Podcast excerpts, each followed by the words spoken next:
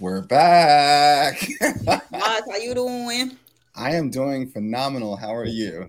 You know, I am fine. I'm, you know, recovering from baby face uh, syndrome. the cheeks are still cheeking though, like, but you know, I have my yeah. Hello, what are you trying to say? My face is normally this round. No, I was gonna say I feel like that was a little bit Pixar. you know, it was very Pixar, so I think that that mm. added a little bit of extra cheekbones. But outside of that, with cheekbones, it's like down here. What is that called? Well, this muscle right here is called the buccinator. So like that buccinator right here was like sagging, you know. Okay. All right. What's good, everybody? I am Mark Monroe, accompanied by my wonderful co-host, co-producer, co-creator, all things galactic, and uh, coming through without the without the cheekbones like she thinks that she has. Give it up for none other than the wonderful. What's my pearl? Oh wow, Mark. Okay, so that's the type of time we on today. Okay. I was saying that your cheeks were not that big. They're not that big. Whatever. Anyway, it's Jolinda seeing the place to be. What does it, cousins? On this fine Tuesday. And welcome to and welcome to executive education. We got a lot to get into, Jolinda. We are definitely making some changes here. So you're going to notice some things are going to change here at the Come Up mm-hmm. series. So without further ado, uh, well, you know, shout outs to our cousins over there at LinkedIn. And on top of that, shout outs to each and every single one of y'all. We really missed y'all. It's like weird when we're gone for a week, but now that we're back and we're definitely in the full swing of things and it's a new quarter, go ahead and uh, go ahead and cue that intro.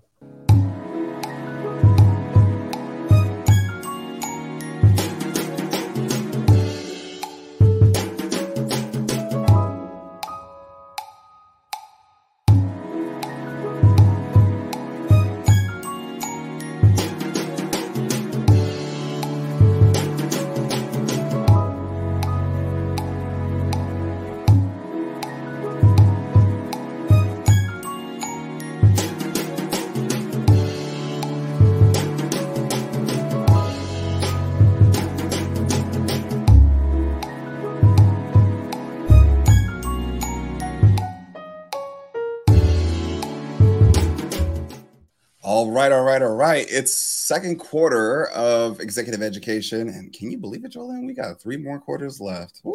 Time is flying, like 2023. It is flying. Like, well, happy quarter two, Mark. I know, right? And happy quarter two to you. I mean, I hope that everybody did well on, you know, uh, we had a spring break going on, and before then, we also had folks that were like literally like sweating during the final from last quarter but you know we came we're ready to come out the block. So i hope that each and every single every single person that's here today is ready. We're ready for this presentation. So uh let's go ahead and cue it up shall we? Yes. All right. Oh, so today we're talking, yes yes yes, yes. You didn't say who the first person was. It was um eric eric courtney yes. And on top of that shout outs to eric. And on top of that shout out to amit nath because he was the first person in the LinkedIn uh, chat. So hey, Amit. There it is. Hey, shout outs to you, Amit. All right. So, all right. So today is all about disruptive strategy. So I'm going to fly through this as much as I can. And then on top of that, to give you as much info as I can in this process. So, and you know, a lot of these subjects are starting to come near and dear to my heart, uh, as well mm. as to my profession of what is it that I do um, and the things in which that I see on a daily, consistent basis. And so it feels good because I get to pass on this knowledge and like, you know, my experiences to each and every single one of you. Of course, we'll try to make it digestible so that way everybody can understand it. Whether you're one of the come up cousins that is watching us that's all the way in kindergarten, all the way up to one of the come up cousins that is very much so seasoned and sitting there waiting for the cookout and like, you know, hey, I remember back when having those types of conversations with us. But wherever you're at in the grand scheme of things, we hope that it's uh, digestible for you to learn today. So all right, so disruptive uh, strategy: how to create and sustain competitive a, or a competitive advantage. So, the interesting thing about uh, this entire thing, it kind of like comes to a specific quote, and it says, "If you don't disrupt yourself, someone else will." Yeah, so you know, if you kind of get that quote, then you know you'll understand that that's the type of time that we're on. So let's just get down to the to the nitty gritty, the basics. So first, of course, as you guys know, we're going to give a definition, we're going to give some examples, and then, of course, we're going to follow the objective. All right. So, with that said, All right. So, and hopefully everybody can see it. Can you guys still see it? Uh, no, it's the screen's on us right now. Okay. So let me go ahead and switch that back because I knew that it was giving me some type of issues earlier. You know, I tell you, when when you try to like definitely get everything up and ready and then the devil be busy? Like the devil's like yo i am busy today. All right so let me get this over here so that way we don't have to worry about any more mishaps. All right so we're going to set this to audience view. All right so everybody should have this i think. I can see it correct? the second page Yep. So the basics. So definition, example, and objectives. And if you kind of look at it, you can kind of like see the lineage from, you know, the studying to, you know, becoming scholarly and then ultimately the, the true objective, the professional. All right. So when we think about disruptive uh, technology or disruptive strategy, there I am jumping the gun. It's pretty much a business approach that aims to create new markets and or disrupt existing ones by offering a simpler, more convenient, and lower price product or service compared to the incumbents. So what does that look like? So for example, um, if you have, if we if we think about disruptive strategy, right? Mm-hmm. If we think about like the products that currently exist, so like for example, you've had the Samsungs, the Apples of the world, the Motorola's that were already in the smartphone space. Then all of a sudden, you had new incumbents that came in, like the One Pluses, the Xiaomi's, and the Huawei's. All of a sudden, they started taking up significant market share, and then it kind of begs to ask you the question of how is it that they were able to do it? Well, I mean, nine times out of 10, when the, you're the new player or the new kid on the block, then nine times out of 10, you're going to undercut your competition or the incumbents in price or some type of service feature that they don't provide. And you're a lot more agile. Most, most of your smaller companies are more agile than the larger companies because when you become larger, there's so much process that starts to take place versus when you're smaller, you can just like, okay, hey, you think it, you literally create it, and then you literally release it. So, which leads to a competitive advantage, which is the unique value proposition that sets a, a, company apart from its competitors and allows it to achieve superior financial performance. Now, we see these things happen a lot of times, Jolene. So, you know, before we jump the gun on that, I want to kind of like mention like the importance of these things. So, the importance of a disruptive strategy in creating and sustaining a competitive advantage. Well, you know, we already talked about like, you know, it can help companies gain a market share and compete with established players in a market, but it can also create a new market and opportunity for growth. So when you think about it, it creates new growth opportunities that you never thought. Now, one of the companies that kind of sticks out in my mind, and I'm actually going to like, you know, kind of like talk about them for a second um, because we don't really get to talk about a lot of successful Black startups that ultimately become full fledged growth companies or well established within the marketplace. We need to change that. You, huh? We need to change that narrative. Starting. Well, it start it starts today. So if we think about it, think about the walk. Have you ever heard of a company called Walker and Company? No. Okay, so there was once upon a or or let's say let's see if you, you've heard of this company, Bevel, B E V E L. Okay, so I have this feeling that a lot of folks haven't heard of this company, but here's the interesting thing about it: Walker and Company uh, and it, it, started through the brand of Bevel. And I remember this when they were like way back when. Okay. They completely disrupted the entire shaving industry by creating a shaving system specifically designed for people with coarse, curly hair, AKA us. Mm-hmm. You know, for men out there, you know what it's like when you shave using the typical shavers, and it would give you all types of razor bumps and everything else. And now it's like your face looks like taco meat underneath your chin. Well, Tristan Walker, who was the founder of Bevel, literally thought about this and literally recreated the entire landscape as it pertains to what does it look like for black skincare or skincare for people of color. And this allowed them to gain market share and compete with established brands like Gillette and Schick.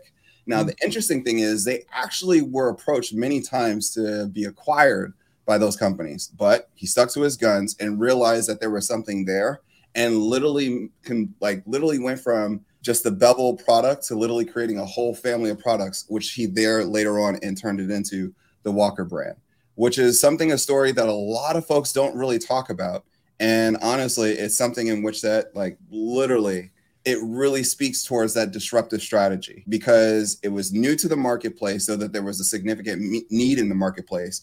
And because of the fact of what he was able to provide it created a complete competitive advantage versus the other uh, other existing players that were already within the marketplace.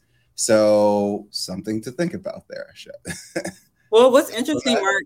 What's interesting is the pattern. Well, what I'm noticing, like on this on the outside looking in, um, mm-hmm. is that it seems, and you know, you can correct me if I'm wrong here, but it seems like we, when I say we, I'm talking about Black people. When we mm-hmm. create companies, um, we go with the branding, like the yep. name of like the product, as opposed to you know our last name, which yeah. is very interesting. Well, I mean, the interesting part about it is, is that he started off with Bevel, and then once when Bevel became so successful, you know, started having conversations with other players within the space, not like in the shaving space, but just within mm-hmm. the corporate space. Mm-hmm. And then that's where it's like that's the true definition of turning your name into an asset. So, and that's ultimately what what you see that's happened as it stands today. So there's a lot for us to go through in this conversation, but I just wanted to start it off because normally we have a presentation and we talk about existing companies that you know have a person at the top that doesn't look like us. So I wanted to be like very much so intentful, uh, or will come in with the strong intention to make sure that we have somebody who looks like us. And moving forward, we're actually going to do more of that. Yeah. So there's that. But if we, if you know, you're like, okay, Mark, I kind of get it, but I need a little bit more. You know, I'm an investor. I invest in the publicly traded markets. So who better to look at than, let's say, for example, Netflix? So when we look at Netflix, Netflix disrupted strategy in the entertainment industry with a streaming service that disrupted the traditional movie rental and television. And from what I'm starting to notice, they're also starting to like really cause a significant threat to also the movie goer space. So for example, the theater space. So I would really pay attention to that. And then on top of that, they're also looking at merging those two things alongside with you never know what happens when you start to see gaming really start to take shape, form, and fashion. We're a platform like that tied to other gaming studios. Now you start to see live action game films that are literally putting out there. And shout outs to HBO Max because what they did with the TV show Last of Us, I think that that opened up the door, and I think that we're going to start seeing a lot more of those titles come to the space. And that's very much so disruptive because if you notice within the content space, it started to get a little bit stale. Mm-hmm. Like you're starting to see the same type of content over and over. So now you're starting to see a lot of disruption.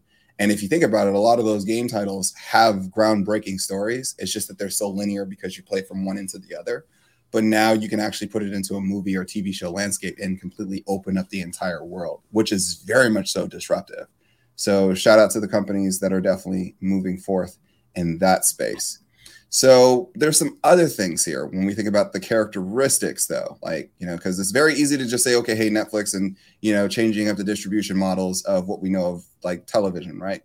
But what are some of the characteristics of, let's say, a disruptive strategy, right? Because we understand these things, but you know, but what is it? Like, you know, a disruptive strategy typically involves targeting uh, underserved customer segments, offering simpler and more convenient uh, products and entertaining at a low, at, you know, really at that low end of the market. And then disruptors often leverage new technologies and business models to create a new market or disrupt the existing one. So to go a little bit further in that, like let's let's look at like this part where we talk about the innovation part. Mm-hmm. Because you really can't talk about disruption without innovation. As much as you would really want to, it's not going to happen. Like we've talked like disruption disruptive innovation, yep, you've definitely heard this before. And when we talk about sustaining innovation, we might have touched this. So let's break it in because these are two specific areas. So, disruptive innovation, AKA a new technology or business model that disrupts existing markets and value networks, displacing established market leaders and alliances. So, that's just completely disruptive.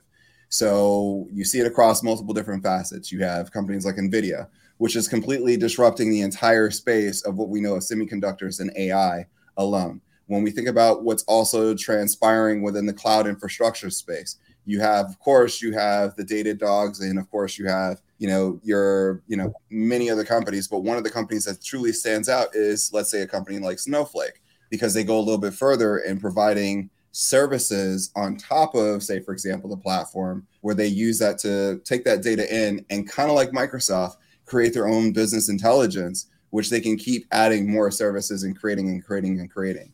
And they're very much so popular within the financial space. So not just investment bank space, but very much so heavy in the private equity space, especially when you think about the startups that they're a part of. And then when we think about sustaining innovation, it's an incremental improvement to an existing product or service that targets the same customer segment and provides better performance or features.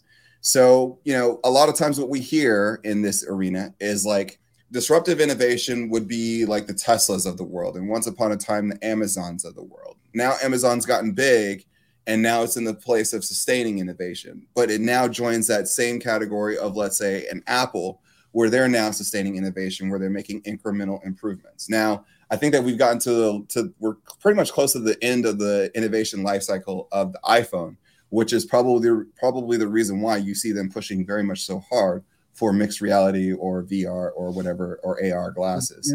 So it's, it's kind of interesting because they companies can easily step back into the disruptive innovation space at any point in time when they seize an opportunity. But Mark, I have a question. So yeah, um, you earlier you stated that the um, disruptors often enter at the um, low end of the market. Mm-hmm. Um, what is that relation? What is that reasoning? Mean um, I guess like in relation to agility, is that why it does that? Um, oftentimes, or like what is what is that pattern really about? I mean, yes. I mean, I I hope we get back. And honestly, this is like a, a dream control. This is a dream of mine. So it's a mm. whisper of a dream. Whisper of a dream. All right. So my dream is I wish we get back into that innovation cycle, and I and I kind of feel like we're getting there, but it's just like we're trying to get past some of the red tape of the economics, and people are just afraid to take that jump. Mm-hmm. Um, but I want us to get back to that place where and you probably remember this, but I don't know if you were like fully in, in like in deep with it yet. But remember back in the days when everybody was excited to hear about what were the next Google products that were coming out when Larry Page and Sergey Brin would like literally come across the stage and and release this next thing, and it was very much so. And many times a lot of those products that they released weren't com- they weren't even completed but it was just like showing you the idea of where mm-hmm. they were headed and then they would ultimately figure it out and then release it to the masses mm-hmm. i want us to get back to that space but it's like a part of that means that essentially that you know the reason why we've seen that disruptive innovation has kind of slowed down is because one a lot of folks are kind of like looking for the, the the red tape to kind of catch up which is aka the regulation for the space and I think that some people are also looking for regulation to also possibly insulate them from potential competition as well. So, like for example, Facebook never really cared about like regulation until finally it started to touch TikTok. Mm-hmm. Now there's like a concern.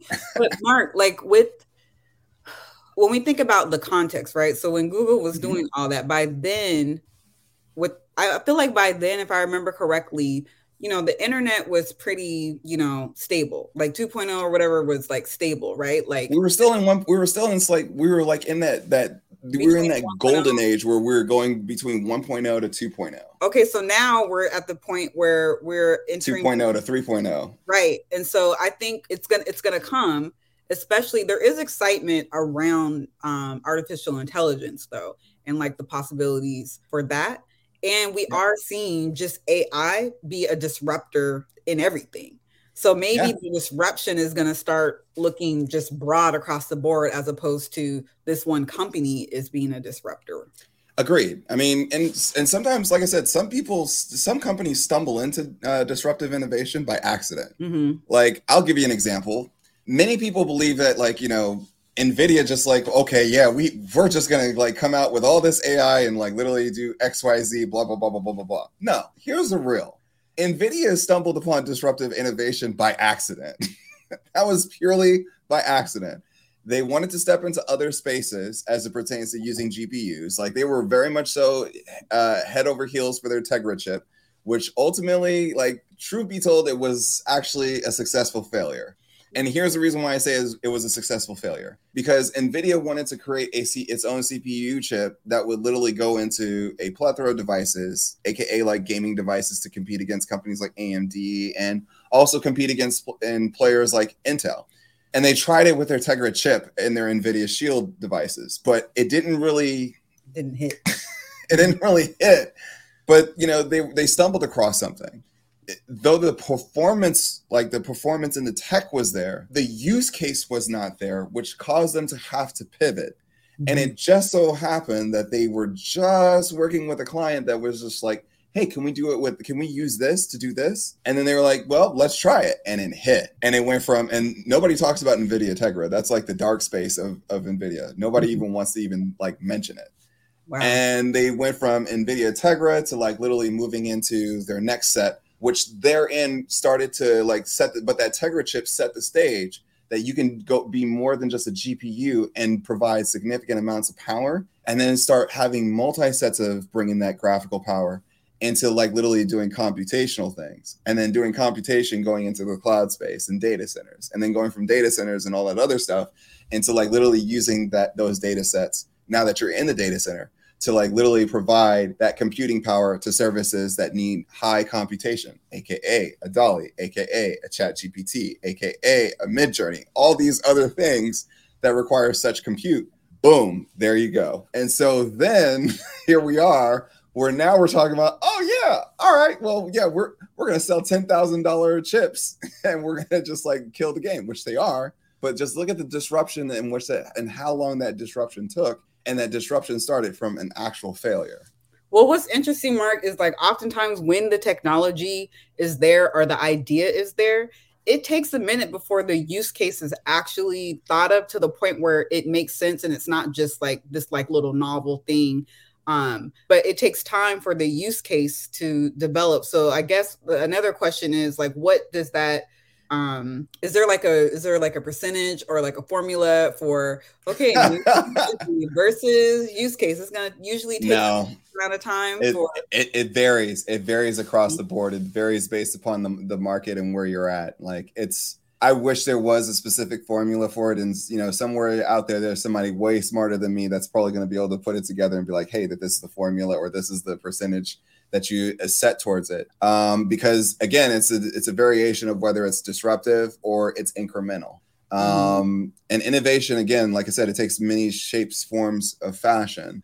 Um, it's kind of like even fashion itself. Fashion itself is one of the greatest inventions, but yet it's never completed. Mm-hmm. So, but it, as you can see, it's over in increments, which kind of like if we can go back to the slide of what we had mm-hmm. on the screen, um, which is interesting because which leads us to the final word of this slide. Innovation is not a single event. It is a process that can be broken down into manageable pieces and embedded into an organization's culture. Um, yeah, so that that I think that that can sum it up very much so as it pertains to when we look at innovation. Now, there was a question in the in the chat that says, and I think it was by Amit. He said, "Should we look towards uh, emerging markets for disrupt for disruptive innovation?" You can, but it's also in the sense of looking at it from the standpoint of like, you know, entrepreneurs that are the most disruptive find significant problems or find holes within a system. So find holes in which that within a, an entire system that essentially that there's a strong need for. So for example, you know, when we look at some of the most disruptive companies that we know, you know, they did their thing because of the fact that they saw a gaping hole that just needed to be filled in the marketplace and they they did it. So again, it's like you could look at emerging markets as a, as a huge opportunity, but yet at the same token, with emerging markets, there comes red flags with that too. Because one is the technology or whatever it is, is it really truly accessible? You know, how does it get to everybody? Does everybody mm-hmm. actually have that? Does everybody have the access to be able to access that technology? Whereas in developed areas, people have access to get to it, but yet at the same token, those markets are very competitive.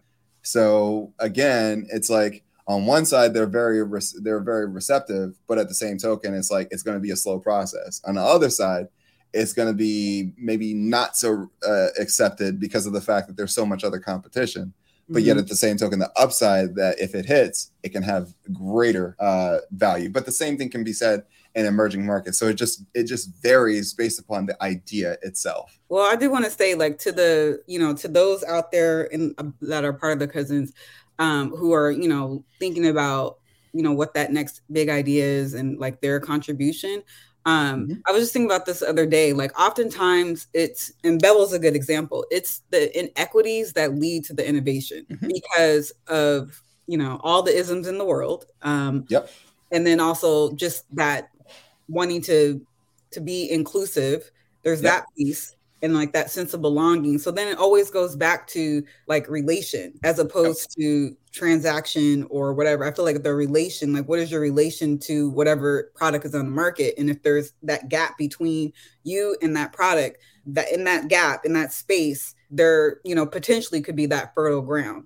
So I just want to offer that to those that are thinking of this, like not necessarily, oh, find a problem and fix it or find a problem and solve it. Like think of yeah. it from a relational standpoint. Like where are you in relation to the market and what is the what's in that gap? Yeah. So when we think about like disruptive innovation, like I said, it aims to create new markets. You know, when we think about why disruptive strategies work, um, well, disruptive strategies can create new markets as well as uh, capture market share from established players by offering more affordable and convenient products or services.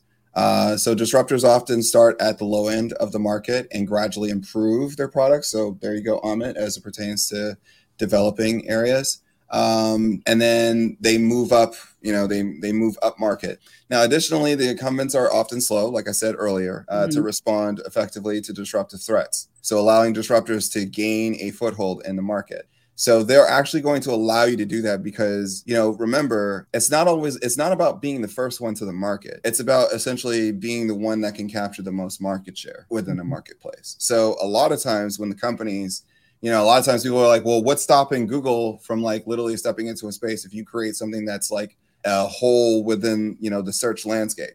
Okay, that's great but you know at the same time google's like that's great because of the same token it validates one the space that we're in and maybe we can always release that feature if we see that there's a much more larger upside or we can acquire this technology that is disruptive and add it to our portfolio or add it to our stack. So those are the things that we look at whereas like it's not just a one size fits all situation as it pertains to disruptive innovation. It's mm-hmm. disruptive because the market wasn't ready or wasn't even looking for it but at the same token, it's not disruptive where it's just immediately it's just going to knock somebody's block off. All right, so let's break it down, shall we? So it's broken into like three areas. If you notice of what I've said, the first part that I mentioned was low end. Mm-hmm. So companies can use different types of disruptive strategies to enter a market, gain market share, and create new opportunities for growth. And how they do that is from these three strategies.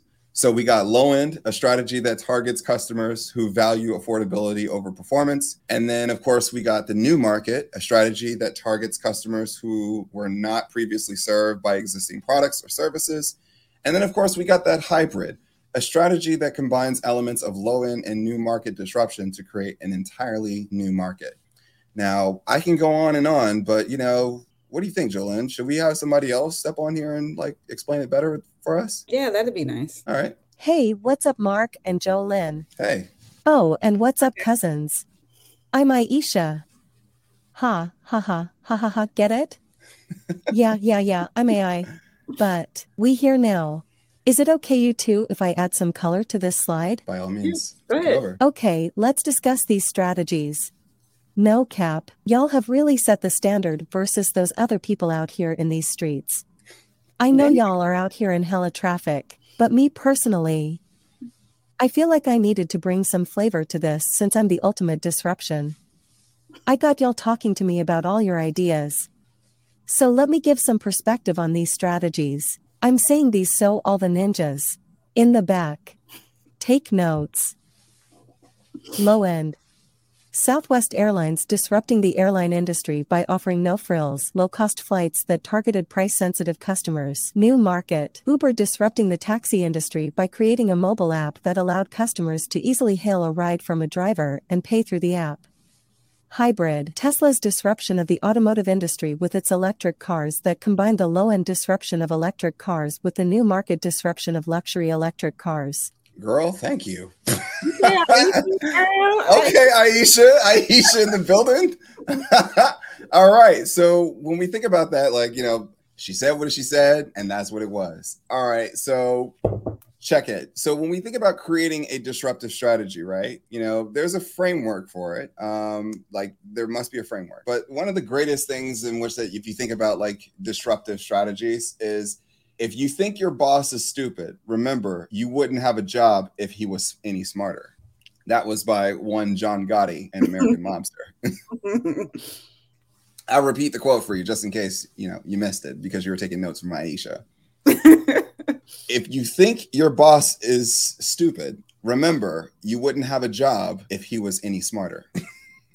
okay, so let's think about it in three different categories, right? Where we have one past the offering, or no, let's first focus on the target. So, mm-hmm. focusing on the target, targeting an underserved uh, customer segment.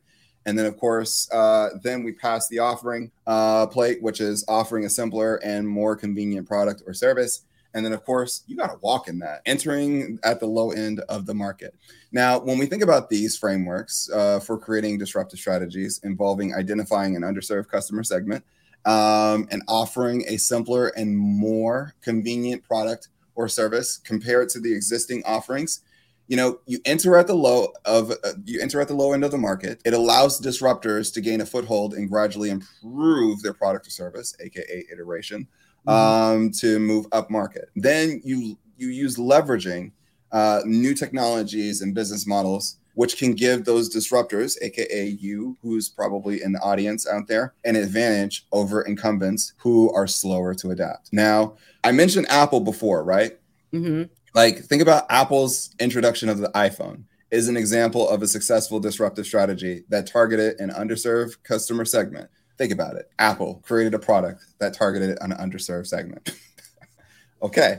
And offered a simpler and more convenient product compared to existing smartphones. So if you think about it, you know, there were other existing smartphones that were already out there in the wild before iPhone came forth. But again, if you think about it, you know, iPhone is very much so simple. It's something that every single person can just pick up and just understand and get moving on. So, like for all those folks that are just saying, "Hey, I just want to talk, text, send emails, and stuff like that," I'm not looking here for customization and all the other fancy stuff on it.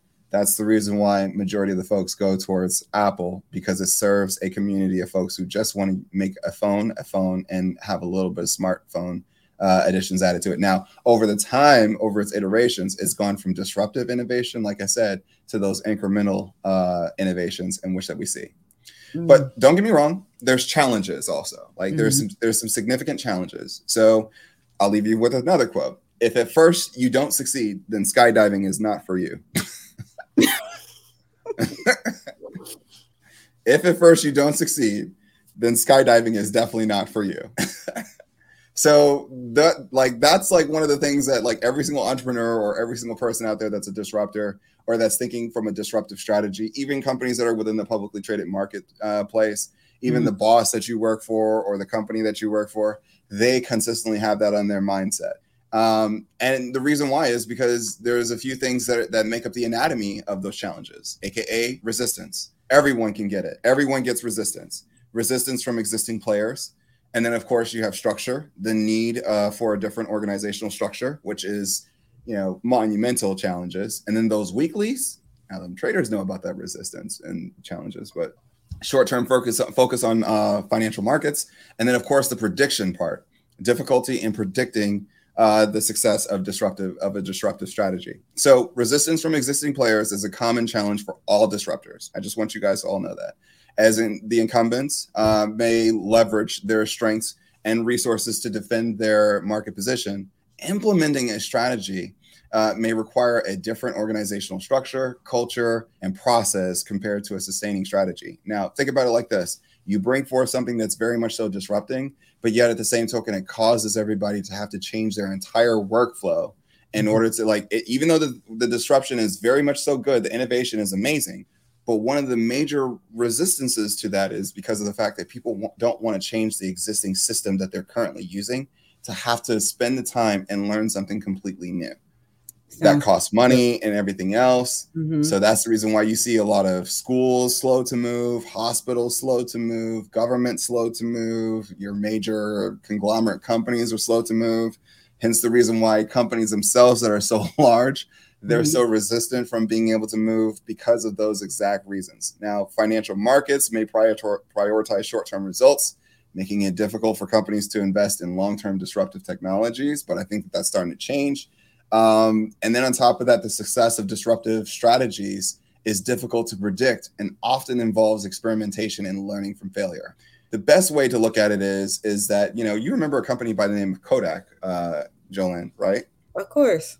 So Kodak is the poster child for failure when it comes to you know those types of challenges in disruptive technology. Now, if you think about a lot of the patents that currently exist when we look at photos and everything else, Kodak is like they reign supreme as it pertains to owning all of that. But their failure to embrace digital photography and disruptive technology is an example of a company that did not address these challenges and failed to adapt to disruptive threats, which therein you started to see mirrorless cameras and everybody else come in and eat their lunch. And ultimately, Kodak just became pretty much, you know, a misnomer. Well, and, you know, it still has nostalgia. So for those that but you know what that uh you know what you know want to know that one of the greatest uh, quotes out there? Yeah, tell me. And shout outs to uh, cousin Q for this one. Nostalgia makes liars out of all of us. Yeah, I've heard I heard uh, cousin Q say that before. Definitely, yeah.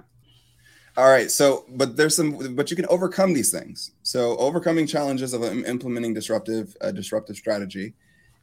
There you ho- have it. Four things in which that you can implement. One, culture. Create a culture of innovation.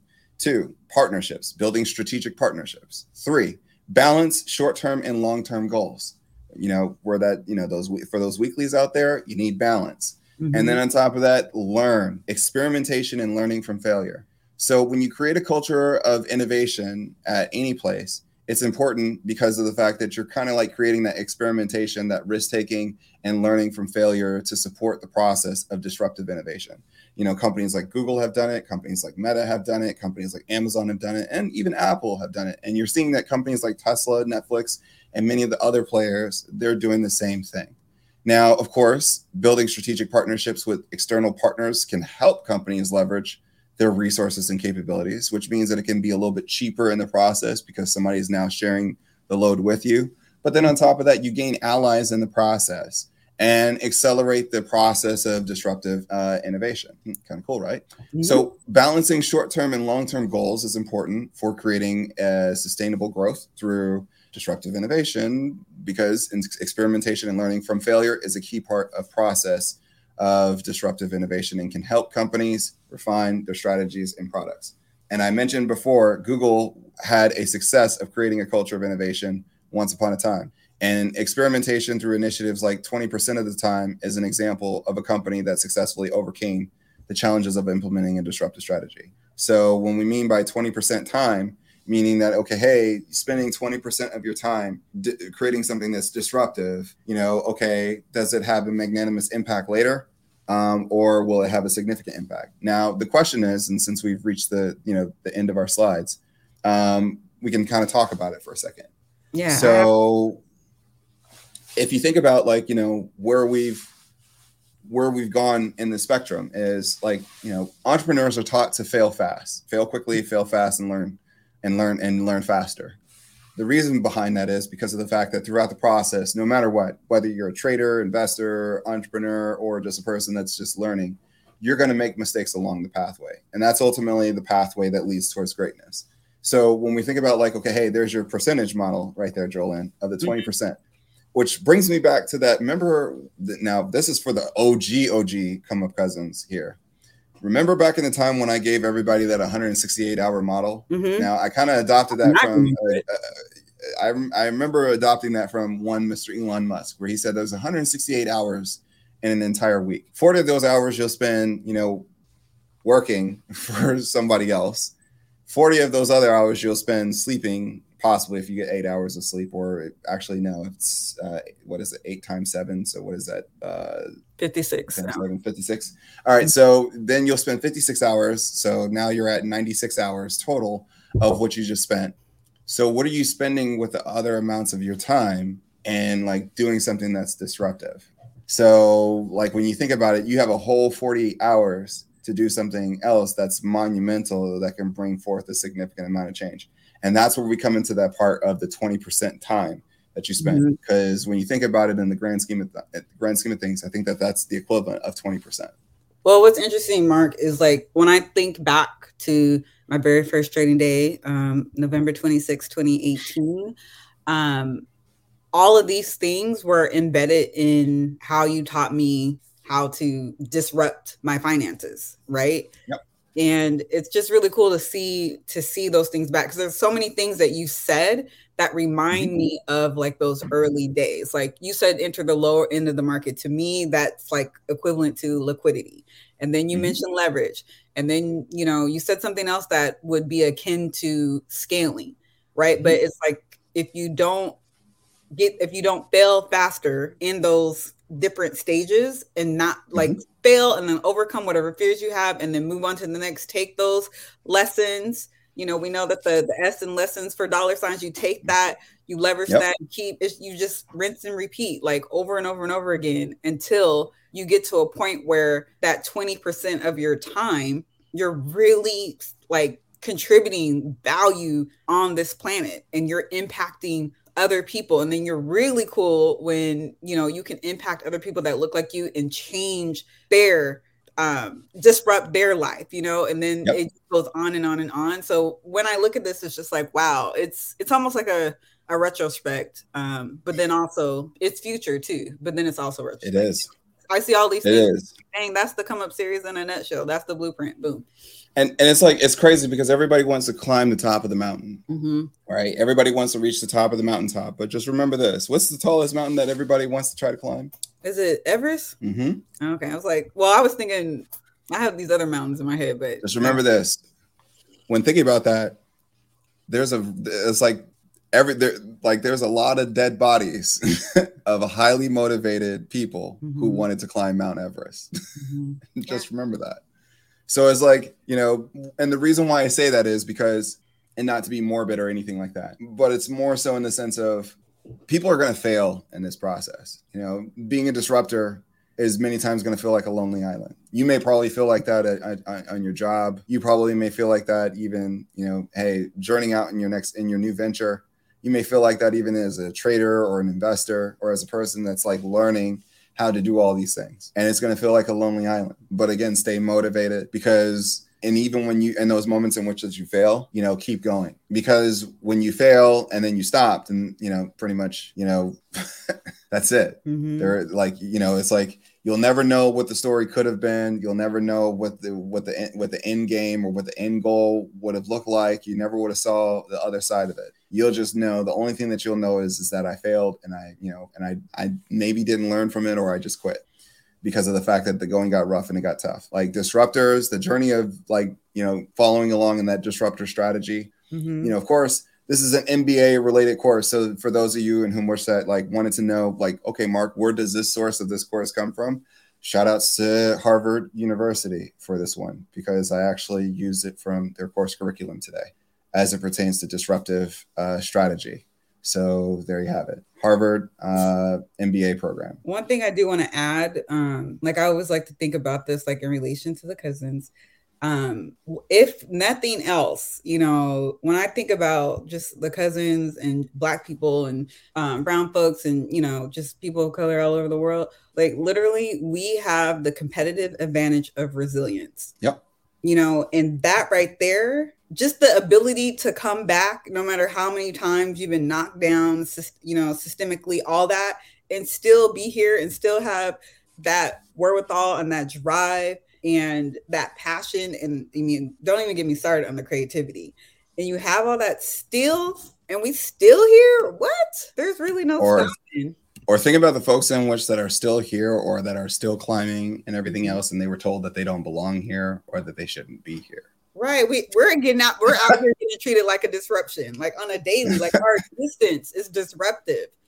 Every single one of you are the disruptors because honestly, it's like, you know, when you look at the status quo, when you look at the numbers and everything else, by numbers and everything else, it technically says that you shouldn't be here. We shouldn't be mm-hmm. here. You know, that these things shouldn't be happening. You shouldn't be learning this information. This information should be shared on golf courses and you you'd have to join some type of golf course or some type of country club in order to go and learn this this type of information or be sitting in specific circles to rub shoulders with other, other folks and be something that you're not. You're living proof that essentially that you're a disruptor and keep doing that every single day. Remember that. You're disrupting. And if you think about like all the things in which that you've disrupted over your time period and even for the young folks that are watching tonight even if you're in college you're still a disruptor because you may be the first one in your generation the first generation to go to college or you may be the first person of or first generation to be studying a specific subject Uh, and then on top of that, think about the amount of information that you're learning at a faster pace versus folks who have came before you. You have so much information that is at your fingertips. It's a matter of what is it that you know you are doing in these streets, so to speak. Um, and you know, here's the thing, you know, that I want you guys to understand here about the come up series. Like we're focused on factual information. We're not here to give you you know a, a sky is falling and then you know like try to scare you into something we're literally going to give you the unadulterated truth no bs like so aka no bullshit uh, just straight up truths and facts as it pertains to learning material and after we give you that learning material we're not going to put a paywall in front of those things. You're going to start seeing a lot of more folks that are doing that. And i'm just trying to tell you like that strategy that tactic and everything else is getting very much so old.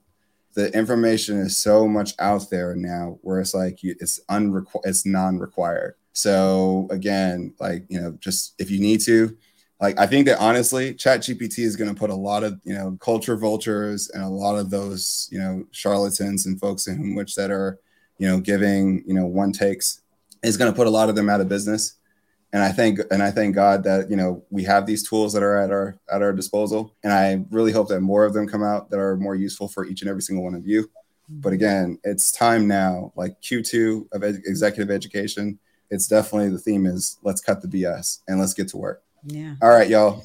Um, on that note, Jolene, Yes. thank you so much for rocking with me on this episode. Uh, I hope that everybody got the information. We definitely kept it very short, very succinct for each and every single one of you. Uh, so, on that note, until next time, I am Mark Monroe, And I'm Jolene GC in the place to be. and this has been Executive Education. We will see y'all next week. Peace, y'all.